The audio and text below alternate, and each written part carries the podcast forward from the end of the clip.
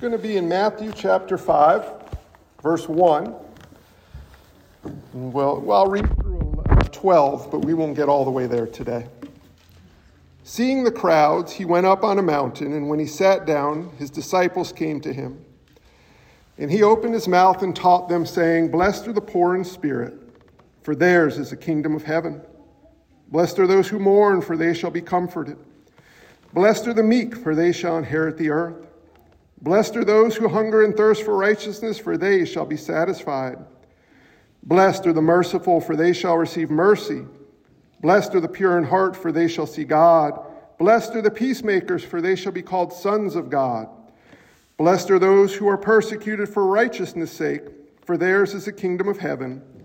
Blessed are you when others revile you and persecute you and utter all kinds of evil against you falsely on my account. Rejoice and be glad, for your reward is great in heaven, for so they persecuted the prophets who were before you. This is a word of the Lord. Thanks be to God. How well do you know yourself? I'm not asking basic statistics. I'm asking how well you know yourself, what you're really like, what you're made for, what you're capable of me tweak that question a, a, little bit here for you and explain a failure to know the true answer to those questions leads to a failure to properly know and enjoy God as His people, to properly live in light of who we are in Christ and what that looks like and means. So let's set the stage for the, the Sermon on the Mount, and we'll get to what it is, who it's for, but to do that, I have to give you a caveat. Do you remember all those times in the Bible when Jesus shared the gospel and told people to trust in him as their personal Lord and Savior? Remember, John 3 says to Nicodemus, Nicodemus, you need to trust in me as your personal Lord and Savior. You need to invite me into your heart so you can go to heaven, right? Remember that? I hope you don't exactly remember that because it's not what he did. You remember all those times where, where Jesus would sit down with someone and share his credentials. I'm the Son of God. I've come from heaven. I, I am sinless. I perform miracles. Look at my resume and accept me. Invite me into your heart. Remember those examples? Remember when he shared the gospel and said, If you believe in me, you won't go to hell, but you'll go to heaven. It's not that those things are totally wrong, but they're not quite right. And I'm going to show you how here in a moment and why this matters. Have you noticed yet how many times our Lord speaks of the kingdom in Matthew? When I show you this, you're going to see it all over the place, but just go back a, a speck here to 417. You guys remember 417 from a, a couple weeks ago? Jesus preached, and when he preached, he preached, repent. Why? The kingdom of heaven is at hand. Go, go a little further down to where Karan was last week in 423. He went throughout Galilee, teaching in the synagogue and proclaiming the gospel of what? What? What? The kingdom shows up again. Look at 5 3. Blessed are the poor in spirit, for what? Theirs is what? Now, I'm going to let you know, if you keep looking through Matthew, it's everywhere. All of the Gospels, it's everywhere. Kingdom languages, everywhere in the Gospels. Our Lord speaks in kingdom terminology constantly. You ever hear the Gospel in kingdom terminology? Remember John 3, Nicodemus, the born anew thing? Why did Jesus tell Nicodemus one must be born anew? In order for what? Huh, some kingdom terminology to enter the kingdom of heaven or the kingdom of God, synonymous. Do you understand the gospel is good news in that we have been rescued from the domain of darkness into the kingdom of God's beloved Son? We have become citizens of the kingdom of God. That's the gospel. And what we have before us is not this good news that if you invite Jesus into your heart as your personal Lord and Savior, you go to heaven. That's not the gospel. There's a benefit of the gospel that you go to heaven, But the gospel is good news that you were dead and alive, and you're alive as a citizen of a new kingdom, and as one born anew with new desires, a new heart, a new disposition, new abilities. You will live as citizens of this new kingdom. That's a radically different way to present the gospel. The problem is how we tend to hear the gospel leads to self centeredness and, and laziness. We see God as existing for my personal benefit, as my personal Lord and Savior.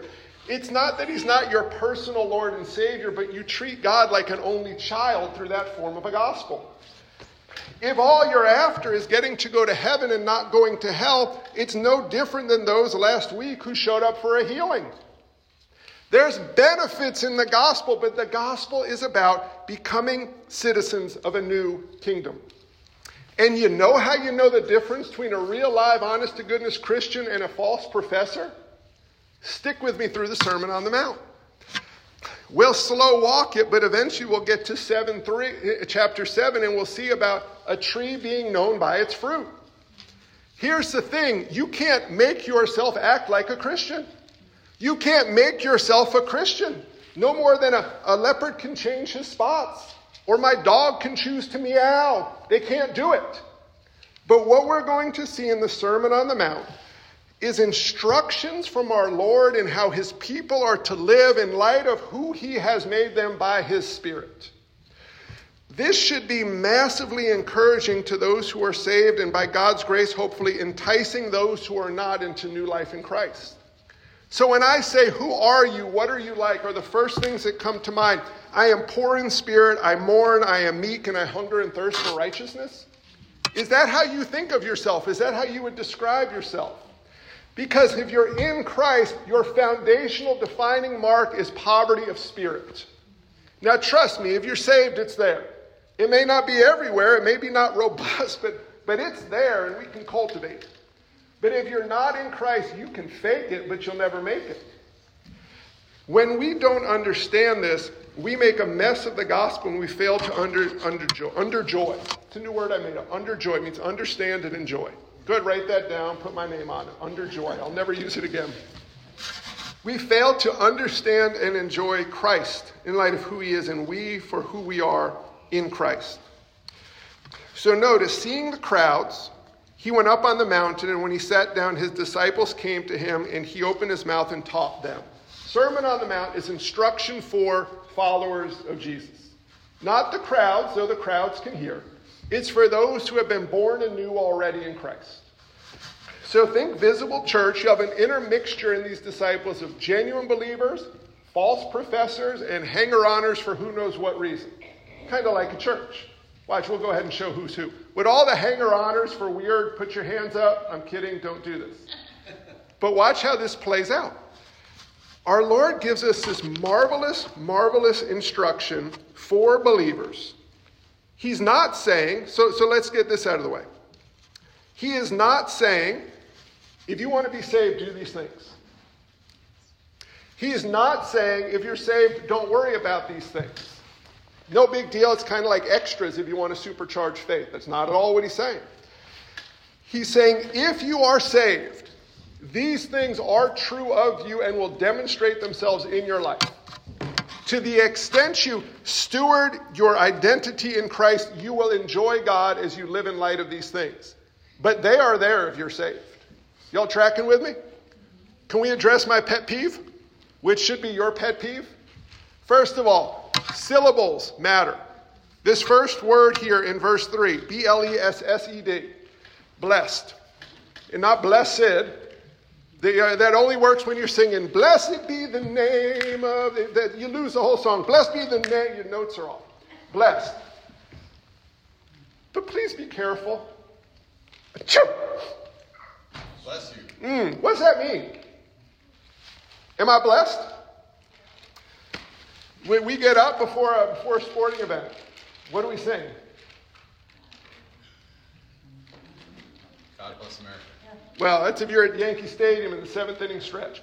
God bless America. We demand this of you. You better hear us, draw near us, or we're all coming quick after you.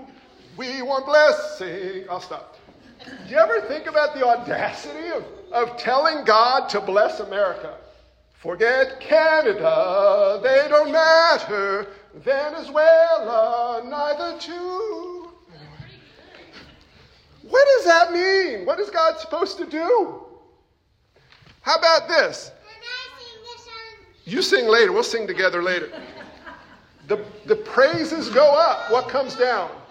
The praises go up. The blessings come down. Prosperity songs are bad for you. What, what does it mean when you say, I am so blessed? This is such a blessing.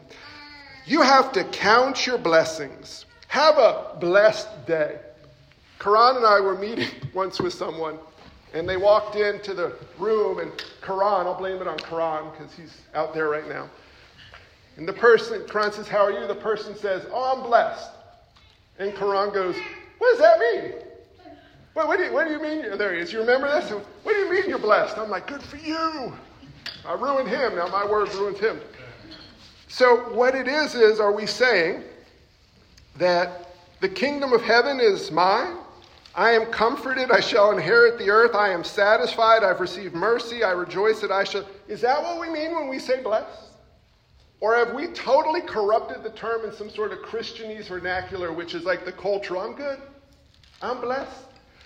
Let's not lose the term because to be blessed is to be wholeheartedly content and joyous. Wholeheartedly content and joyous. Does that explain you right now?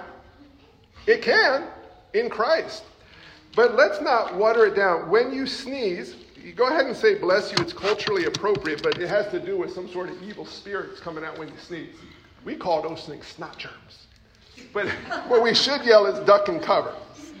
What, what we are after is understanding God's blessings, empower and sustain his people, refreshing our faith and renewing our hope so that we can meet life's challenges. God's blessings empower his people and sustain them, refreshing our faith and renewing our hope so that we can meet life's challenges. If we want to enjoy God's blessing, if we want to be blessed, Jesus says, live in light of who you are. Y'all with me now? Hope this will be a blessed sermon for you. I don't know whether you should laugh or not. Blessed are the poor in spirit, for theirs is the kingdom of heaven. Who here is poor in spirit? Now remember what I said. If you're truly saved, you're poor in spirit. So if you're saved, your hand should go up, but there's a follow up question, and there's a trauma from me preaching to you for too long that nobody puts their hands up if they've been here. What does it look like to be poor in spirit? I stink. I'm a miserable, worthless, good for nothing, pathetic fool. Joy, joy, joy. How do you know when you're poor in spirit? Well, we live in a you can do it world. Bobby Boucher, si se puede. That was uh, President Obama's campaign slogan. We, we can do it, right? Yes, we can. We live in a world of you can do it. You have what it takes. Hard work and determination is all you need. Pull yourself up by your bootstraps. You do you. You go to the bookstore and you get a self help book. You do your own research. Who needs the experts? Where are the experts? DIY, right? Well, that's antithetical to poor in spirit. Poor in spirit is I can't. Poor in spirit is I don't know. Poor in spirit is I desperately need help. It's not until you stop believing in yourself that you can enter the kingdom of God.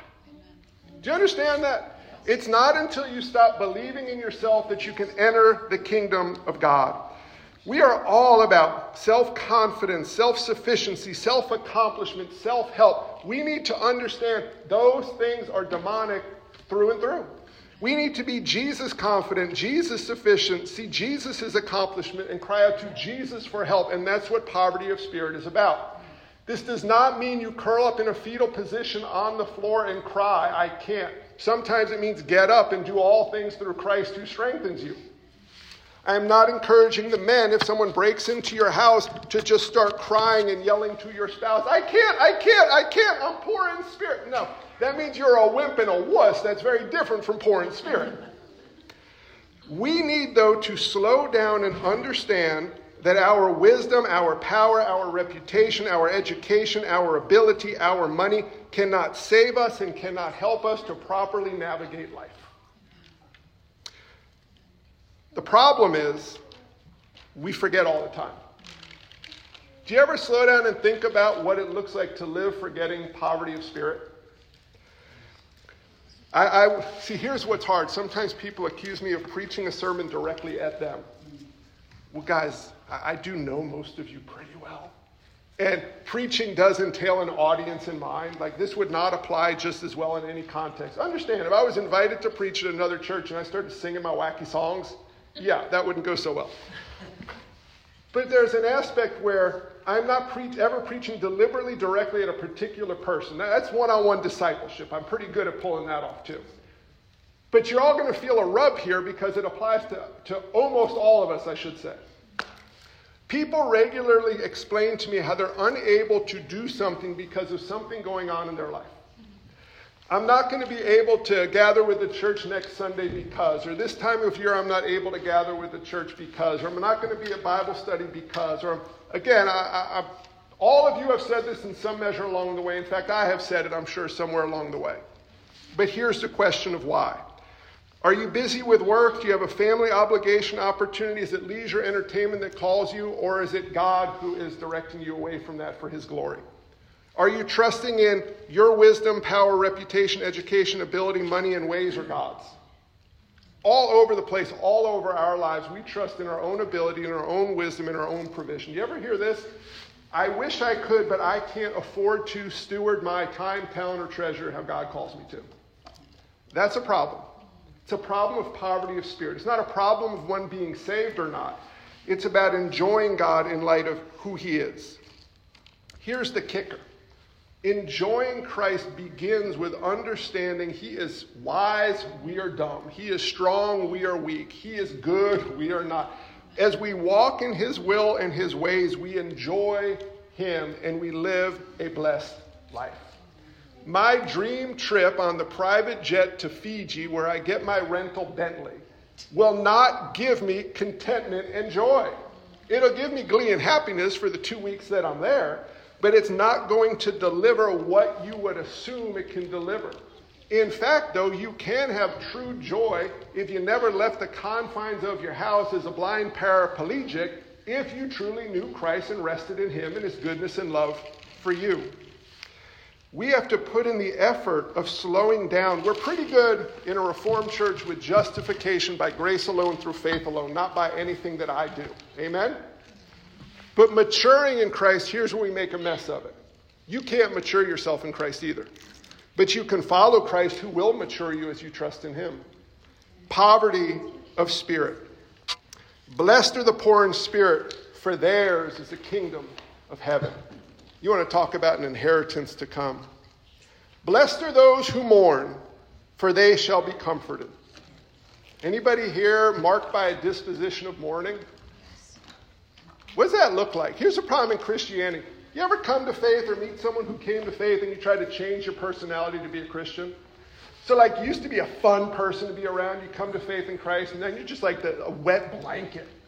You know, it's like, oh, I, I trusted in Christ for, for salvation, and so I don't listen to the radio ever. I don't smile. I don't eat treats. I just read the Bible at home and pray for other people. Oh, wow, how can I have that life?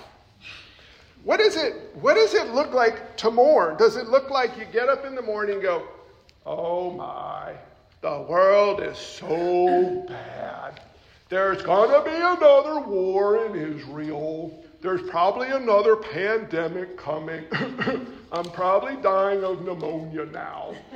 You call your relatives, but they're not always going to be there. Boo hoo, it's so sad. Look how big the cemeteries are. Everybody goes there. You know why they have fences? People are dying to get in.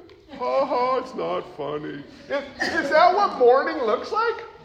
It's just a miserable, depressed, but, but the world tries to go the other way with with Louis Armstrong.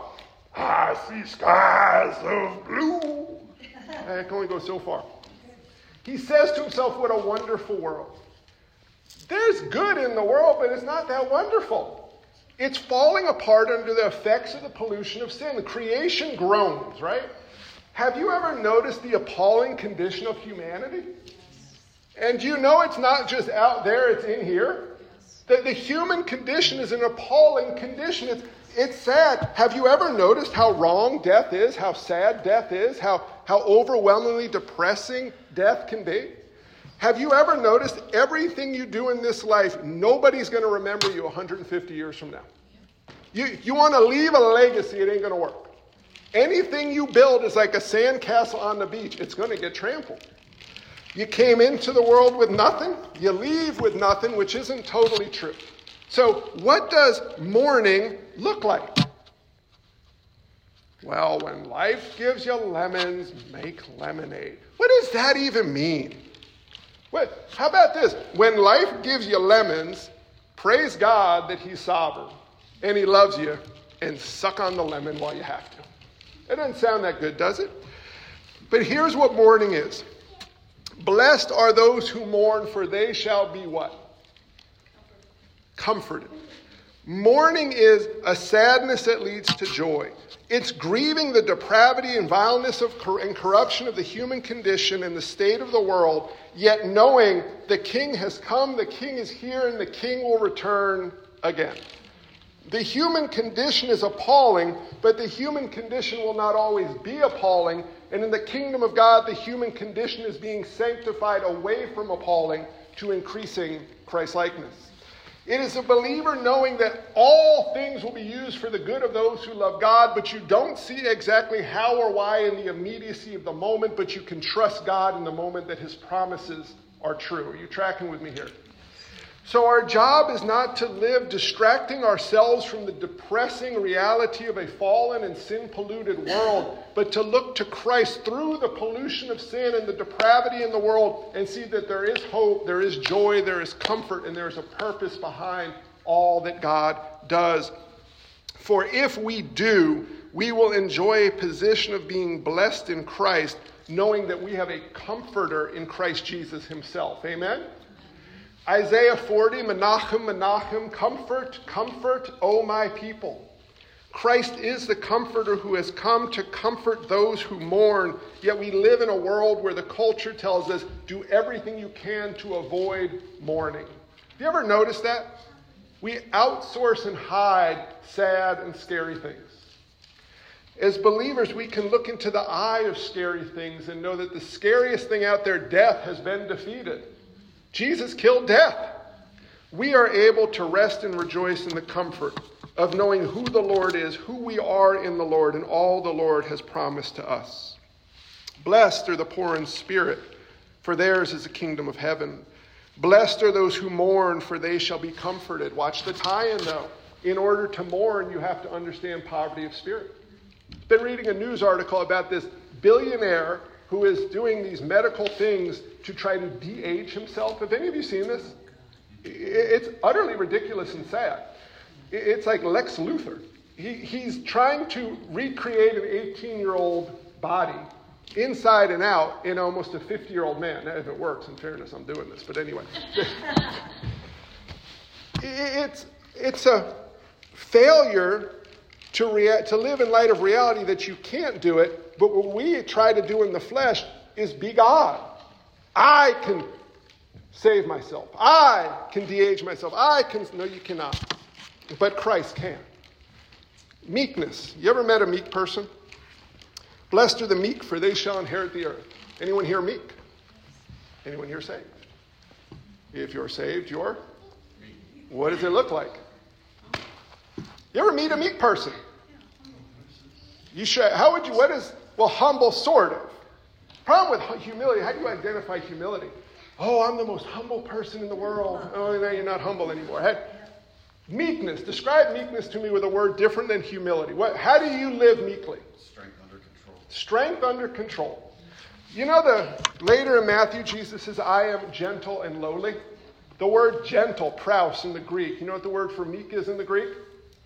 Praus, same word, English translation issue there. I am meek and lowly. Jesus is meek, which is why he wears the clean white robes and walks around like this. I am Jesus. Trust in me as your personal Lord and Savior. Ooh, ooh. I, I, I, I don't think that's how Jesus walked around. I'm just saying. Here's the reality. You know the original Superman movie where, where Clark Kent got beat up in the diner? And then he comes back at the end of the movie and beats up the guy who beat him up? Y- y'all don't know this? All right? If someone threatened to camel jack Jesus, they didn't have cars back then, you can't carjack them, okay? You understand, Jesus could whoop you. Like, y'all got that. He was the baddest man on the planet. Jesus could knock out Mike Tyson. One punch, it's all. In fact, he can knock him out without coming in the ring. That's the amazing. But he's meek. Power under control. Ability used in the will of God to the glory of God and love for others, not for personal gain. A meek person, listen, this is where you have to be careful as a Christian. Your personality doesn't change, your heart changes. Remember Peter? Peter was fiery, boisterous. He was always out there. He was getting into tussles, and Peter was a cool dude. Came to faith in Christ, and all of a sudden, I am gentle and lowly. Oh, they're going to steal Jesus. Stop it, stop it. What did he do when they came to take Jesus? Remember the guy Malchus? Wham! She's like, Peter, seriously. Like, meek, buddy, power good, control necessary. He, same Peter, new heart. He's got, he's got to get that, that fieriness under control. You don't lose the fire. Brothers and sisters in Christ, embrace the personality God gave you and pray for meekness in Christ that that personality would be under control. There, there's a, a danger about Christ but that danger in your favor under control is a joy in Christ. I've shared my dogs help me think of meekness. I watched Charlie do dumb things with the dogs, where he's like, he grabs a ball and puts his hand in their mouth. It's not really a dumb thing. But you sit there and he's like, oh, they could bite my whole hand off. He's right. These are large German shepherds with high bite power. They, they can. You, you watch them chew on these toys they have at night these solid rubber things and puts his hand in their mouth. He shouldn't have a hand, but there's a meekness. There's a control of their power. They, they can do great harm or they can use it for good. These are dogs, friends. We are people. We are image bearers. Brothers and sisters in Christ, meekness is using the abilities that the Lord has entrusted to you for His good and the good of others ahead of even your own. The way you identify a meek person is you see a person who is teachable.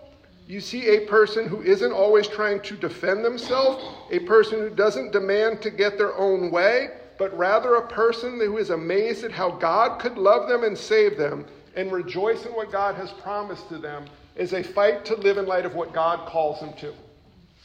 Anybody here married? Think of what marriage is like in the flesh. I want my way. She wants her way. Let's negotiate or battle. That's a lost person's marriage.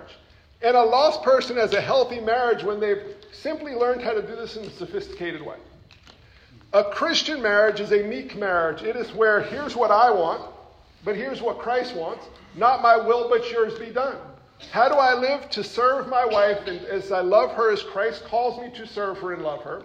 How does she do the same for me, not considering our own interest, but the interest of others ahead of ourselves? There's meekness.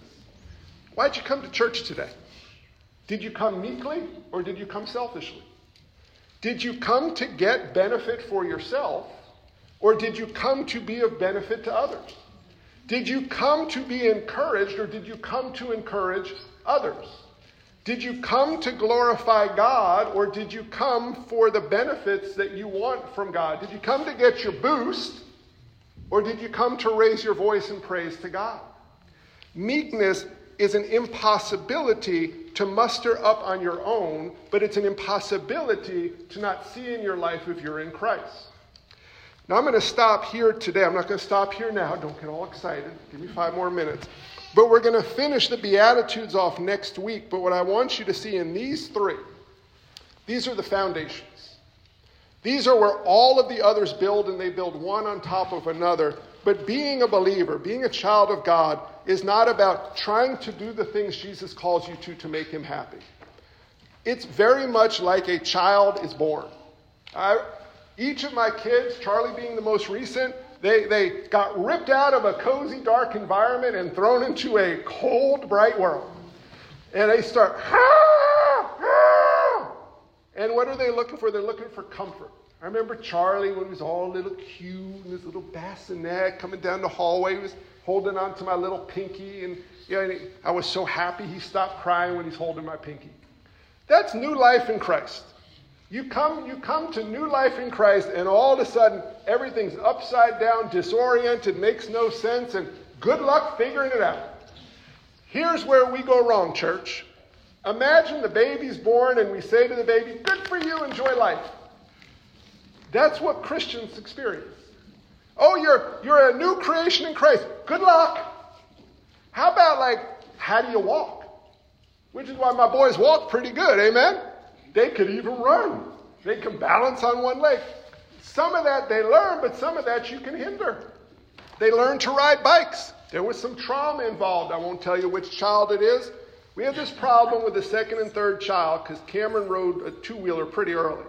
So I'll give a name away. I won't, well, JJ is literally under three and decides he has to ride a two wheeler, no training wheels. He pulled it off. But JJ, on S2, riding a bike with no training wheels, flying down the street looking the wrong, the wrong way. It's so sad, I'm laughing. He crashed into the back of a parked pickup truck. And whoo, the bike went under the pickup truck, and JJ's laying there, and Laura's not at home, and I'm going, oh my goodness. And that, that's what happened to JJ. That's where he got stretched out. He's not actually that tall. There's some trauma that comes along the way, but there's instruction that's needed, is my point as believers, there's instruction that's needed so we might know who Jesus is and how to live with him. Where do I come up with it? Go and make what? Disciples. Teaching them to obey all that I have commanded you. When you come to faith in Christ right at birth, you are poor in spirit, you mourn, and you're meek. But you have no idea what those things are, how to cultivate them, and how to live in light of those more and more robustly as you die to self.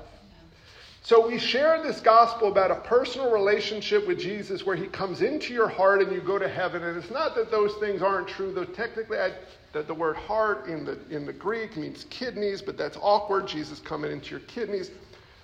What the gospel is, is you are born anew as a new creation in Christ Jesus with new desires, new disposition. You have a whole new personality, if you will, a whole new person that lives within inside of you. And then there's this other guy or gal that hangs out there too the new self and the old self. And the joy in Christ is living in light of the new self, the new identity you have in Christ, while you get the death rags off of you, while you get the pollution of sin away from you through the process of progressive sanctification. It's the Lord's work, but you go ahead and labor in that. We'll talk about that here in a moment.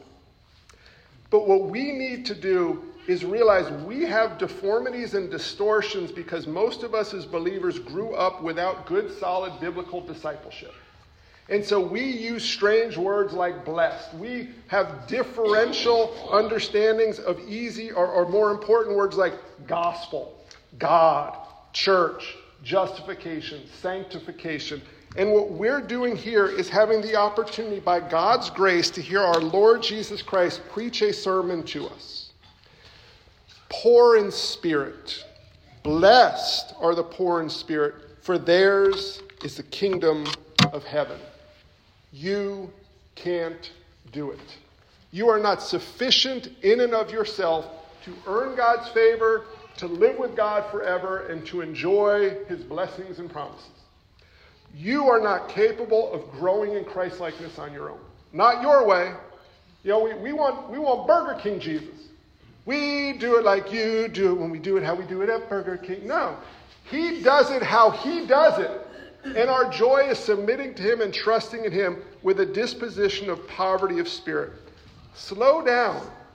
Look at you. We're going to talk downstairs today in Sunday school about Sabbath, fourth commandment. Questions as simple as this y'all, God willing, keep breathing the rest of the day. Even if you stay through Sunday school, you have an entire afternoon, right? What do you do with your Sabbath afternoon? Why do you do what you do with your Sabbath afternoon? Is it resting in God's commandment and provision and intention, or is it more just kind of going with what I want to do based on uh, obliviousness and ignorance? Forget the Sabbath. How about all of life? The, the issue, the goal that we're after is getting to the point of saying to Jesus, Lord, I am a hot mess. I, have been trying my own way again and again, and, and it just doesn't work. Unless, guys, if you're in your teens or 20s, you haven't felt. I remember when I was not old and people told me this. You, you got to get scarred from life the hard way or the easy way. When, when you're somewhere between 5 and 27, you haven't been scarred enough yet. Enjoy it. Enjoy it. You know, and then you hear the old people like, you don't realize that. But anyway, but there's a joy, a beauty that comes with recognizing your way won't work. Jesus' way is so much better across the board from, from what you do with all of your time, talent, and treasure. Poverty of spirit, we need to help and cultivate it in one another by the power of the Holy Spirit.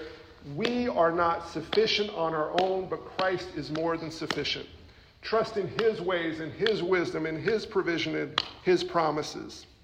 More. I mean, you watch the news all week this week with the attacks in Israel and, and the looming wars on the south side of Israel and the north side of Israel. And you wonder what's going to happen with Iran or Russia or China. It's, you got two, now three carrier groups in the area, the, the Eastern Med, and you're like going, that's kind of weird. That's a lot of military powers. And, and you start thinking, this is crazy. And then you, you read the local news, and a kid got shot, and a person got run over, and a child got abducted, and a house burned down, and another business closed. And then you go to the doctor, and the doctor says, You're not 18 anymore, and your body's going to hurt. And, and then you, you go to sleep at night, and you're depressed, and, and, and life just kind of somewhat stinks. And it's also kind of wonderful mixed in, and it's a convoluted, complex mess. And here's the thing rejoice. I'll say again, rejoice. God is who He says He is, and He will give comfort to His people. And we have a future where all of the suffering will become nothing more than a light momentary affliction, preparing for us an eternal weight of glory. So we who are poor in spirit are able to understand we can't change the world, but God can. God can recreate the whole world, and He will. And He started with His people. So we have the poverty of spirit, we have the mourning, and then we have the meekness. We have ability to do things. We have an ability to live for our own purposes, to satisfy our own desires in a self glorifying sort of way. Even as believers, we can do this. Or we can live with the abilities, with the power that God has entrusted to us under the control of the Holy Spirit for the glory of God and the good of others. Do you understand how antithetical that is? How rare it is that we live with a disposition. Jesus says, consider the interests of others ahead of your own. And we say to Jesus, okay, really? I mean, Jesus, let's be honest. It says, the meek shall inherit the earth. Uh, you know, there, there's an old adage in the world that says, nice guys finish last. I hate to break it to you, it's true on this side of glory. But in the, in the full run of history, you, you try getting into politics. You run for president of the United States, and you go with a, with a campaign approach of transparency, complete honesty, and meekness. How, how, how are you going to do? But how are you going to do in the kingdom of heaven? Well, it says right here that you shall inherit the earth. As we go through life, we live too short sighted. I'll end here. Anyone here like to travel? Do you know where the word travel comes from? Comes from the word travail. Do you know what the word travail means? To endure and suffer persistently. We tend not to think of travel as enduring and suffering in a persistent manner, but remember back in the day when, when people used to get in the Conestoga wagons and go west? It didn't go like this hey, kids, get your stuff together. We're going to go on a years long wagon train. A couple of your siblings might die along the way, and I don't know if there are rest stops, but it's going to be so much fun. It was a travail. Do you remember when, when Columbus came across the sea? Oh, I'm going to sit on the poop deck and enjoy the scenery. Willie, that's not what the poop deck's for. Sorry, boss. It, it wasn't a fun cruise across the ocean. It wasn't like taking the QE2. It wasn't a Viking cruise. It was a travail. Do you know what we miss in the world we live in? Listen, I, one of the things I want traveling to be adjusted so that there's like some way like Star Wars where you stand in that thing and they and you end up where you're going. I want that. Because who wants to sit on an international flight? Right? But if they could do you know what life is for the believer? It's a travail. The Bible uses the term sojourners. We are citizens of a different kingdom. We endure suffering persistently as we travel home to glory. Too often we lose focus of that. We, we lose track of where we are and what we are and where we're going, and we get stuck halfway to the destination and we want to give up because the trip is just not all we've hyped it up to be. My friends, I hope you feel slightly homesick because you're not home. I hope you don't feel like everything is perfect because it's not supposed to be yet. I hope you look around the world and you go, This is wrong. This is not the way it's supposed to be because it's not. You're right. I hope you look at your own life and you go, What is wrong with me? This clearly isn't what I'm supposed to be like in Christ. Correct. And I hope you see through all of that that our Lord Jesus Christ, who is our good shepherd, is guiding us home to glory in paths of righteousness for his name's sake. So embrace the gift of poverty of spirit, mourning, and meekness, for those are the people who shall inherit the kingdom of heaven, who shall be comforted, who shall be comforted and shall inherit the earth as well. We'll pick up four through the last in the Beatitudes next week. But praise God as you see these attributes true in your life. Encourage one another to walk in light of these attributes that are certainly true to exist in all believers. And if you find they are not a marker in your life, or as you're loving and caring for someone else, you see they are not true in them, rejoice that God still does save and cause people to be born anew. And encourage them in the gospel to turn to Christ and trust in Him. Let us pray. Lord Jesus, help us. Lord Jesus, help us to also rejoice that of all of these attributes you share in the Beatitudes, they're not all true of you. You do mourn, you are meek, you do hunger and thirst for righteousness. You are merciful, pure in heart, and a peacemaker. You, in fact, were persecuted for righteousness' sake, and others reviled you and persecuted you. But, Lord, you are not poor in spirit, because you are Lord Jesus, King of kings and Lord of lords. You do not mourn over sin in your own life but yet you subjected your life to the power of the Holy Spirit in, in your humanity to do the will of the Father in saving us. Yet in your divine nature, Lord, you are not poor in spirit. You are all capable, all knowing, all wise, and all powerful. Lord Jesus, help us to rejoice at what a mighty and great friend and Savior we have in you. One who was tempted as we are tempted, yet without sin one who understands what it's like to live as a man or a woman in this fallen world, because you came to do that to save your people. But you didn't just save us to heaven, you didn't just free us from sin, you gave us new life in you. Lord Jesus, as you tell us, we are more than conquerors through you who loved us. We are not what we tend to think we are in Christ. We are so much better. We are so much stronger. We are so much more capable, not in the abilities we have on our own, but through abiding in you, Lord Jesus. Help us, Holy Spirit, to live in light of being poor in spirit. Help us to mourn so we can enjoy your comfort. Help us to be meek so we can glorify you and love others, rejoicing that we shall inherit the earth. Lord Jesus, let us marvel at the incredible love with which you loved us, and that while we were still sinners, you died for us, and you rose from the grave, conquering sin and death. And in you we have risen with you into new life in your name. Help us, Lord, to enjoy these privileges and responsibilities entrusted to us as citizens not of this world, but of the world to come, the kingdom of heaven. To your glory and in your name we pray all of these things. Amen.